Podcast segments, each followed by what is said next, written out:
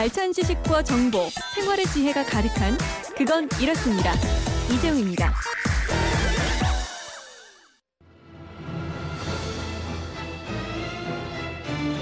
깐깐한 주부들의 알뜰 가이드.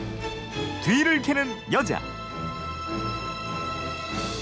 네, 유용한 살림 정보가 있습니다. 뒤를 캐는 여자 오늘도 곽지연 리포터와 함께합니다. 어서 오세요. 네, 안녕하세요. 어, 0849님인데 유리 냄비 세척법을 알려주세요 하신 거예요. 네네. 네. 그 내열 유리로 된 냄비는요. 오래 끓여도 환경 호르몬이나 중금속 같은 유해한 성분이 나오지 않고요. 또 냄비 안쪽 조리 과정이 보이기도 하고 음식 냄새가 별 걱정도 없어서 좀 안심하고 사용할 수가 있어서 좋은데요. 네. 근데 주의해야 할 점들이 몇 가지 있어요. 그리고 또 뿌 옇게 얼룩이 생겨버리면 이거는 그냥 설거지만 해서는 얼룩이 안 없어집니다. 그 얼룩이 왜 생기는 거예요? 그 물때예요. 물이 아. 마르면서 특히 수돗물에 석회 성분이 쌓이고 쌓여서 뿌연 얼룩이 생기게 되는데요. 이거는 일반 주방 세제로는 잘 안 없어집니다. 음. 산 성분으로 지워지면 좋거든요. 그러니까 집에서는 쉽게 구연산이나 식초 쓰시면 돼요. 음, 구체적으로 닦는 방법은요? 유리 냄비를 먼저 깨끗하게 설거지 한번 해주시고요. 그리고 유리 냄비에 미지근한 물을 적당히 받아주세요.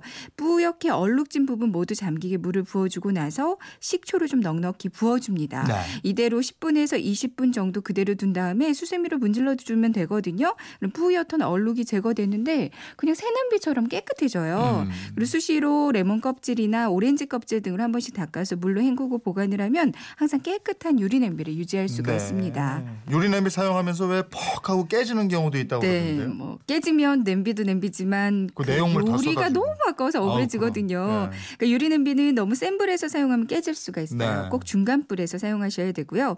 급격한 온도 차이도 주의하셔야 돼요. 음. 그러니까 냉장고 같이 찬 곳에 냄비 뒀다가 바로 끓이면 깨질 위험이 있고요. 예. 곰국 같이 좀 밀도가 높은 국물 요리할 때도 뚜껑을 꼭 열고 사용하시는 게 안전합니다. 네. 보관 시에도 조심하라고요? 네 네. 유리 냄비끼리 겹쳐서 보관을 하면 이거 깨집니다. 그러니까 따로따로 음. 놔야 되고요. 냄비 사이사이에다가 천을 깔아 놓는 것도 좋아요. 만약에 유리에 금이 가거나 흠집이 발견됐다면 이건 사용하면 바로 깨질 수 있거든요. 음. 사용을 안 하시는 게 좋습니다. 스테인레스 냄비 같은 것도 뚜껑은 유리로 된 경우 많잖아요. 그렇죠. 유리 뚜껑은 어떻게 세척해요? 여기에는 베이킹 소다 사용하면 좋거든요. 음. 베이킹 소다 한 국자 정도 넉넉히 넣고 뜨거운 물을 살짝 부어서 이 반죽 같은 베이킹 소다 개를 만들어 주세요. 네. 이걸로 못 쓰는 칫솔에 묻혀서 뚜껑 사이사이를 닦아주면 아주 깨끗해지는데요. 음. 그리고 유리 자체는 식초물로 한 번 더 닦아주면 뚜껑도 반짝반짝하게 사용하실 수가 있습니다. 네, 알겠습니다. 지금까지 뒤를 캐는 여자 곽지연 리포터였습니다. 고맙습니다. 네, 고맙습니다.